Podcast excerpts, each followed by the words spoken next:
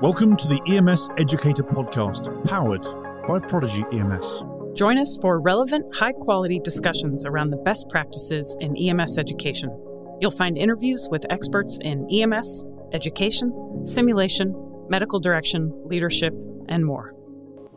An exciting announcement from Prodigy EMS and the Gathering of Eagles. For the first time ever, we've recorded the two day conference. That's right. The 2021 Gathering of Eagles Conference is now available online for your viewing pleasure. New registrants may purchase access on prodigyems.com for $200. Existing Eagles attendees can view Eagles online as part of their in person registration. Get all of the latest and greatest from the EMS minds that matter without leaving the comfort of your office, home, or rig. Visit www.prodigyems.com for more. Hello, and welcome back to another edition of the EMS Educator Podcast. I'm Rob Lawrence, and joining me is my co host, Hilary Gates. I am the Director of Educational Strategy at Prodigy EMS, and I am pleased to be here today with a titan of the industry. His name is Dr. Ray Fowler. Hi, Ray. Does Titan mean I need to lose some weight? I'm about to write a bariatric protocol. Should I have pictures of this myself? broadcast will be full of euphemisms as we continue, everybody. jolly, jolly.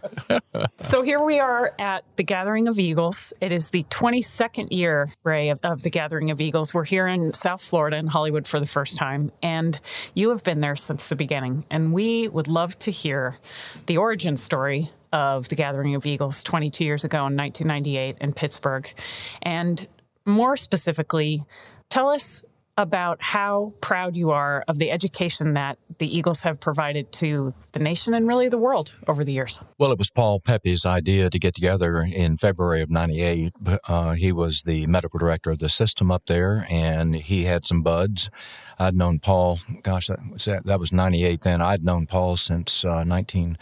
84, the day we met was the day we formed the working group to form the National Association of EMS Physicians, which, as, as I think many listening know, has now become the subspecialty organization for an actual specialty of medicine, namely EMS medicine. So I, have known Paul through a lot of thick and thin. And so Paul called um, Jeff Clawson of the dispatch world and me to come up and put together a little program for the medics and others up in Pittsburgh. And so on a cold uh, series of days, we got up and had dinners together, had long meetings together. We made it up as we went. This was the day of actually having slides as opposed to PowerPoints, of course. What became clear was that this kind of in person communication to an interested group by very informed people who also came with their own sets of challenges and problems was really a very high form of education and communication. I think it could probably be said that any educational activity, or certainly most, should present challenges at the conclusion or maybe throughout the educational program. If we're going to talk about cardiac arrest and the use of epinephrine at certain times, what's the real science on that, and which we've been doing now the last couple of days here? The science on the use of epinephrine and what really works, for example. So, anyway, I think any educational program to conclude should present its own challenges. And so it was clear to Paul and me and Jeff and several of the others that we ought to continue this. And so we, with a couple of breaks over the years, we've now continued this for over a generation. We had our 20th about three years ago. I had ch- challenge coins made, you know, for this celebration. This is the information era without any doubt. Every normal person in the world, it seems just about, has a smartphone in their pocket, which means that they have access to every fact in the known universe at every moment of wakefulness. I carry a flip phone, as you know. So you don't have access to that information. I'm a little but concerned. But I am surrounded by computers. I, I know, I know you're being cute. You know, in the hospital, I'm surrounded by computers. I'm sitting at home, my computer is on all day long, and I, I tend to answer things, emails, texts more quickly than most of my colleagues do, but I also choose not to have my mind turned out all the time of, of touching a keyboard and so forth because I see people that are their their moments seem paralyzed moment to moment. I don't think that that's good for the brain. I don't think it is. There's a thing about mindfulness that is something that's really quite real. And I, I, think it's also quite distracting. And I think it is important for us to have focused moments of calm. For goodness sake, don't text and drive. For goodness sake, I don't think you really should be watching a movie and driving and so forth. But those opportunities are all out there. I think that one of the things that we've learned about the Eagles over the years, especially with the number one coming of PowerPoint, which to many of the young folks, you go, PowerPoint's always been here. No, it hasn't. I have. I, I, have to butt in and say, how do you think the current generation of Eagles out there right now, who are prepping their slides seconds before they go on, in order to ensure we have up to the minute information, would cope with having to get a set of glass slides ready to slot into the projector a few weeks ahead? How would they cope with that? Well, I think part and of. we love them, by the way. That's I know you do. yes. Yeah, I, I, think part of anything is coping, and we certainly did that. I made my own slides uh, using Ektachrome in a hobby kit that you could take the slides develop them in the hobby kit in the sink, and actually start to finish, you would have your slides ready to go in less than an hour. And then when early on Harvard Graphics and then the early PowerPoint became available, that we could really be able to be quite nimble. Today, of course, that you can pull stuff right out of a spreadsheet right into, we use PowerPoint, there are other manufacturers, but I think that what you've said has always been part of Eagles is that, you know, we make procrastination an art form. and so we've always been some that have been doing their talks to the very, very last but minute. to be clear, you wouldn't be hand making your slides in a sink the night before Eagles. Of course. Of course. So you young whippersnappers out there listening back to this, um, I, I want to talk about the effect that Eagles has on the population in EMS land. And that's, I've been in the US now for 13 years. I've probably been to seven Eagles since I've been here. My badges of honor are the notebooks that you guys give out because not only do I get a free notebook, I fill it as I sit there and listen for the two days. And of course, some of that stuff every year goes back into the organization, becomes protocol, practice, procedure, clinical activity. And that's the real strength here. And it is said and actually Dr. Pepe wants to get a bumper sticker made that says, you know, you heard it here first. And I think that's the real power of this forum. Yeah, but I, I want to hear more about you actually wrote down stuff by hand in a notebook, really? You had a pen and that sort of thing? Back in the days of yore, I did. And now I'm going to have RSI in my thumbs oh. because I'm putting my tweet. But I think the point being is that the takeaways here are immense.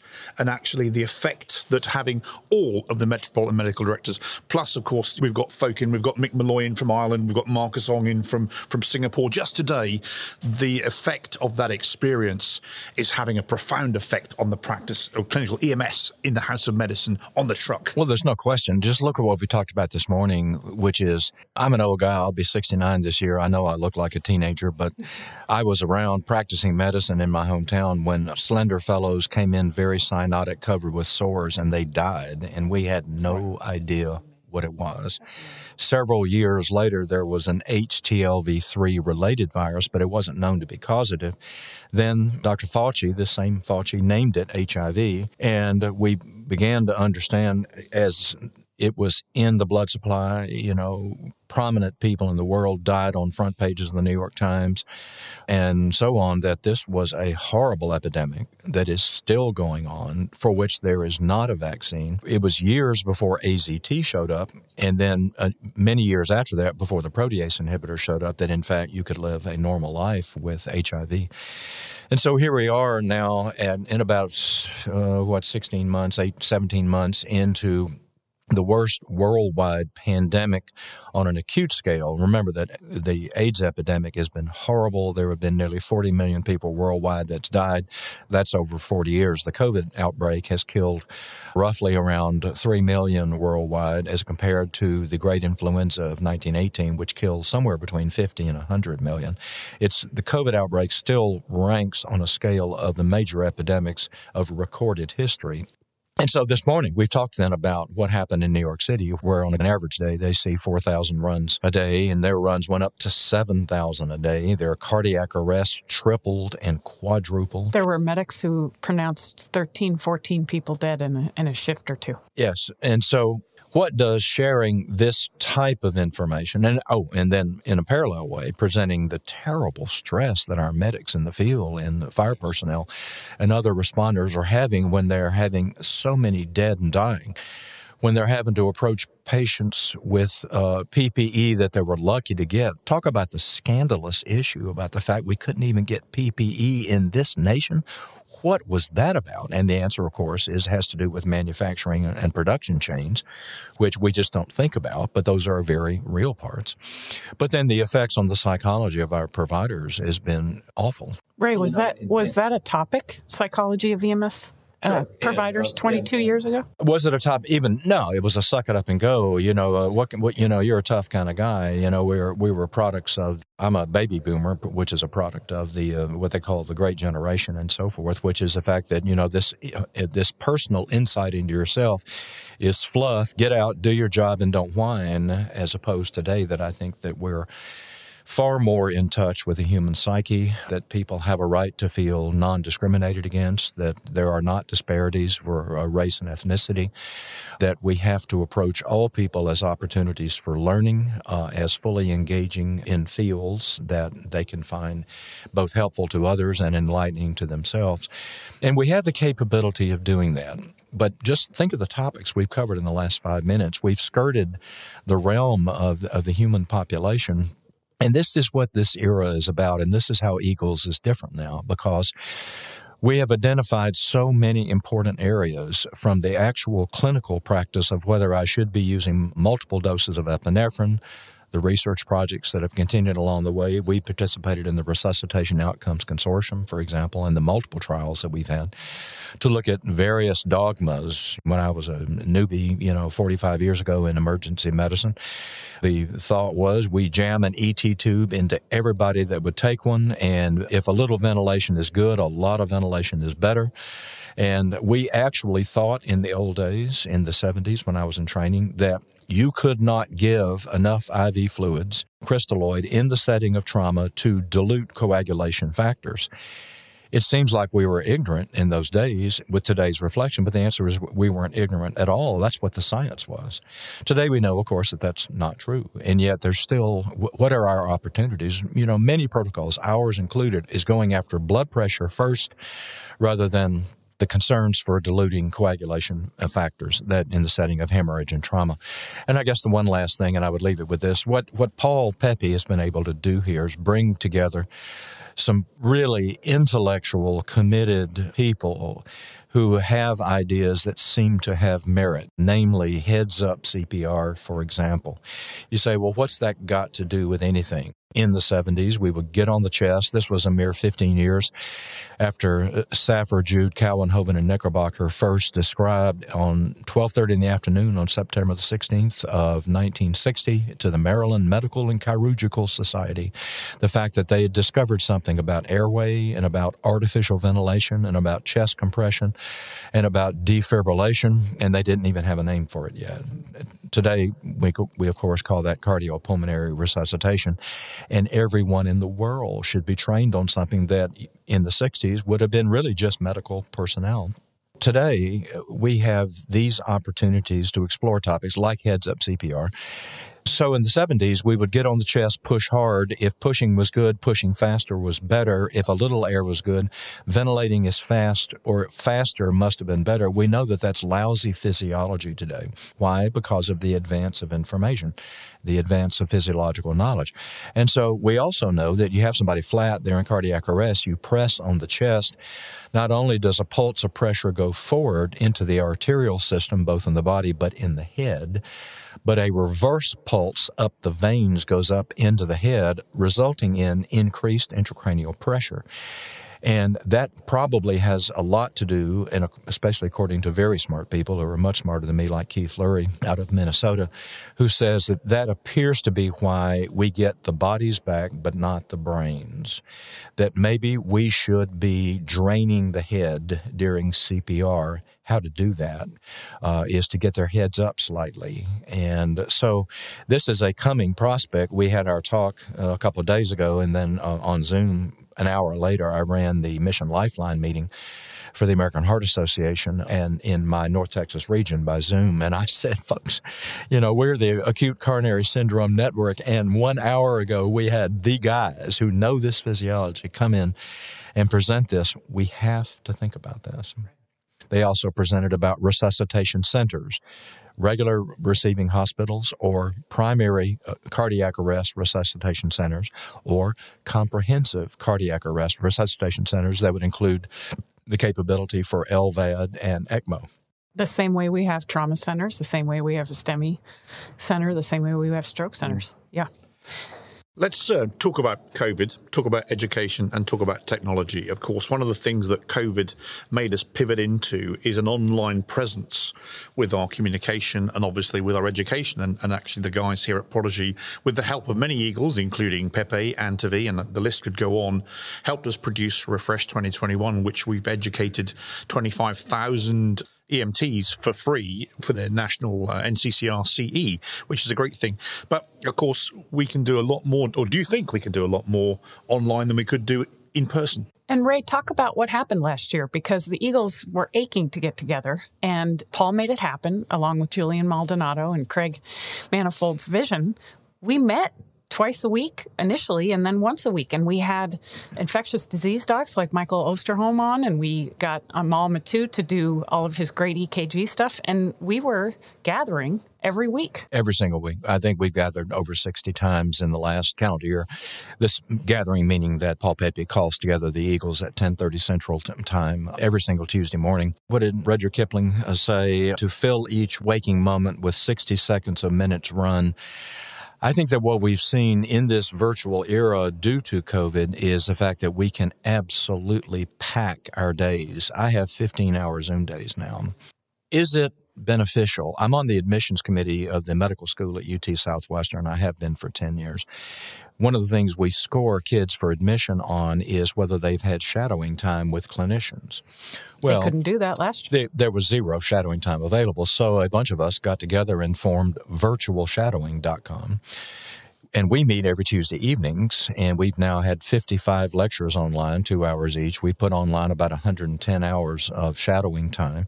This is live. We have Zoom for a thousand. We've had as many as 1,600 kids live online with someone who is a guru in their field who has really good communication skills. And we are in 36 nations, over a thousand universities. We've had over 42,000 kids sign up. This would never have happened in person. Never. Couldn't possibly happen. I mean, because they're all around the world. I'm talking to these kids like this is kids who are doing shadowing time with the thought of applying to medical school, PA school, NP school. And I started off the talks with, Are you crazy? You want to go to medical school? Have you lost your mind? You want to be a weirdo? But um, We've been able to cover enormous topics, all the way from you know the, the, evaluation of the sick patient to physician finance to the nursing practitioner career to a PA who works for an infectious disease team, and those sorts of things.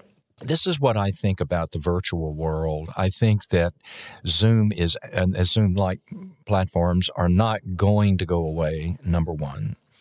Number two is I think that there are questionable learning moments at times of in person anyway. People are on their phones. They're distracted. They're not listening. They may or may not have access to the materials that are being presented, which, as we all know, repetition is the height of retention. And thus, let's say that they do get the materials, well, that becomes virtual. I would just sort of leave this remark with I just finished a wonderful book, um, uh, uh, audibly, of course, because it's harder for me to sit down and read a book. Uh, we have this thing called CDs. Do you remember those? I do. I do. Those round yeah. thing with a yeah. hole in the I side. Had, I had mine in my uh, um, when I was jogging. Yeah. Yes, and, and before uh, that, Hilary, we had LPs. Yes. Would you stop pretending? You had, you had LPs while you were jogging. That's really cool. Oh, yes, I did. Yeah, that, didn't that needle come out of the groove? I remember when I first interviewed you, Ray. It was on an eight-track. I still have my eight-track player from the early '70s when I was at Georgia. That's going on. I haven't turned it on. It hasn't been plugged in. We're not editing this out, by the way. yeah, exactly. So the book is Make It Stick, and wonderful book, and I'm, I'm struggling with the name of the author. There was multiple authors. Um, the long and the short of it is this couple of facts, and I'll shut up. What is clear about the effect of education is that someone is able to understand it, to be able to retain it, and to be able to integrate it, or the, the real sexy term is interleave. An example of that is this. Let's say that you want to be able to hit fastballs in baseballs. So you have a couple of options. You can get up at practice and you can get your bat and you can have a pitcher there who throws you nothing but fastballs. And at the end of an hour of doing it, you're hitting fastballs pretty well. On the other hand, you have a pitcher get up and she throws you sinkers and sliders and curves and puts in the occasional fastball, and you realize you have all these challenges. And after an hour, you're not hitting fastballs really all that much better down the road, which made you a better batter. And by far, it is those that hit both sliders and curves and fastballs. And this is called interleaving. I realized after 23 years of clinical practice in the burbs of my home of Atlanta, Georgia, that I thought I knew a lot about fluid and electrolytes. And then I came to Parkland 20 years ago this month at UT Southwestern. And now, a generation later, 20 years later, I realized that the fact that I didn't know a lot of, as much as I thought I knew about fluid and electrolytes. And that's because we have so many patients, so many chronic renals, so many diabetics and ketoacidosis, so many uh, hyponatremics, uh, so many people on so many different medications that I've had so many thousands and thousands of patients with complex fluid and electrolyte problems that I've then had to read about, study about, and weave into my practice. And now I understand it a lot better. This term is called interleaving. It is one of the highest forms of education. And I think that that, and I will shut up with this, I, I think that virtual learning, the test of it will be whether that we can successfully interleave education into the practices of our providers. If we do that, we will be successful. Well said. Now, I got all of that apart from the baseball references. So allow me to translate that into cricket for people listening around the rest of the world. Well, what Dr. Fowler just said was it gives you the ability to bat away a googly from a spin bowler. There we are. After having kidney pie for breakfast. He said googly. Yes, it's a type of bowl. It's a spinning bowl. I think you made that up. I didn't. Okay, if you're listening in and you're from the Commonwealth and you play cricket, tell me I'm right. Ray, you're speaking my language as a former English teacher before I became a paramedic and current educator in the School of Education at American University. We talk education theory all the time. And what you just said is something that everyone needs to hear especially in this age of Zoom and learning online and being able to bring to your students the best pedagogical practices there are. There's no question. I guess I would we've gone a long time already. I, I can keep talking, but I, we are creating a new program called Advanced Mental Health Life Support. Now, the world needs another card course slideshow with a certification card like it needs a tooth filled without Novocaine. But it is clear the great physicist Richard Feynman said, he was one of those who created the bomb and one of the great speakers in the history of the world. I would encourage you to look up Feynman, F E Y N M A N's lectures on physics. Great speaker with a Jersey accent. And he said this He said, if you really want to understand something, explain it to an eight year old. Which means you really understand it and you understand it on a very basic level. There are essential elements. What we're targeting is law enforcement, medics, other field providers, and and people. There are reasons why you don't put someone prone and put a knee in their back. And it has to do with respiratory physiology, which is if all the listeners right now will take a deep breath and breathe all the way out, you have just moved five liters of air. Half of that was moved by your diaphragm, which on exhaling completely, the diaphragm is way up at the nipple line. On inhaling completely, the diaphragm is moved down to the lower rib margin. But also, the ribs move outward in a bucket handle kind of fashion. Now, why does that matter? Because the diaphragm moves about half of the air, and the ribs move about half of the air, and both have to work. We all sleep prone. We breathe okay sleeping prone. But if you put somebody prone and put a knee in their back, you cease rib motion. The bucket handles no longer move, which cuts your minute ventilation, that five liters you just moved, in half. What is the effect? Within 10 minutes, your oxygen levels plummet. You get diffuse ischemia, which means damage to all the tissues, and a metabolic acidosis occurs, and carbon dioxide levels go up which causes a respiratory acidosis, which is dangerous to tissues, and CO2 narcosis, which means you pass out. And so don't do it. So we need to take this kind of thing and explain it to people on just a very fundamental level, as if you're explaining it to someone who on a very basic level, so we can get this word out. We have a partnership with law enforcement, with field providers, with citizens that we cherish. We don't threaten. I will give you one last point. I will shut up. But actually, you've got a pilot course coming up. I think right. I heard yesterday, July the nineteenth at one o'clock in the afternoon Central. I'm not selling anything; it's a freebie. We're going to do a pilot course. I have a Zoom account for a thousand, and I, I would love to. my my co-faculty want to do a pilot course and just have thirty people listening and rip it to shreds. One very last quick point. One of the things we're going to cover is that there is a crisis in chemical sedation in the field right now. There are legislators that have moved to even eliminate the use of ketamine in the field. What is the problem? Very quickly, if you come in the hospital and have your gallbladder out, there's got to be an anesthesiologist who is well trained, who can handle all emergencies, present with a patient on pulse ox, capno, monitor, uh, vital signs documenting Q5. This patient is being monitored very closely if we're going to put somebody to sleep with ketamine in the field, which is what dissociative doses do, we can do no less. We have to be present with suction, with a monitor, with pulse ox, with capno, leaving the patients never unattended so that we can optimize both the safety in the field and the patient outcome. And so that advanced mental health life support is meant to help field providers with the best practices for taking care of our behavioral health emergencies. Explained in a non complicated, very fundamental way. We've done this with many things, the algorithms of care for the management of cardiac arrest. I've been teaching ACLS for 41 years, and we've watched the algorithms of care change with the passing of time.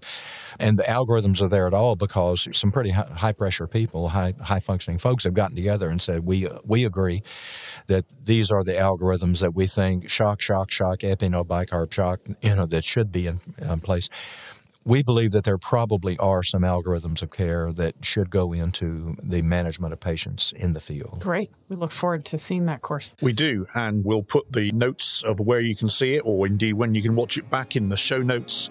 We're about on time now. But hey, before you go, just take a second to, on whatever platform you're listening on, to rate the podcast that you're listening to now in order to help us climb up the charts and so more people can take advantage of the EMS educator.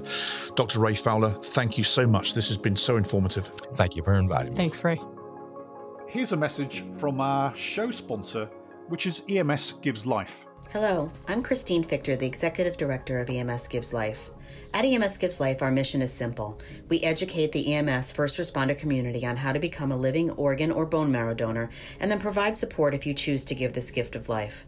Our organization was inspired by pro EMS paramedic Will Lindbergh's selfless decision to anonymously donate a portion of his liver, saving the life of a three year old boy. We know our community is full of heroes who perform life saving acts every day. It is this heroism and selflessness that we're counting on. More than 6,000 people die each year on the transplant waiting list. Deceased donors are simply not enough. Living organ donors are desperately needed, and our community is up for the challenge. Would you consider being a living donor if you had the support you needed and the assurance that you will go to the top of the list if you ever needed a transplant in the future? Through our partnerships, we can make those promises. If you're curious about living organ or bone marrow donation, let's talk. And if you're already a living donor, we'd love to hear your story. You can find us at emsgiveslife.org. Thank you.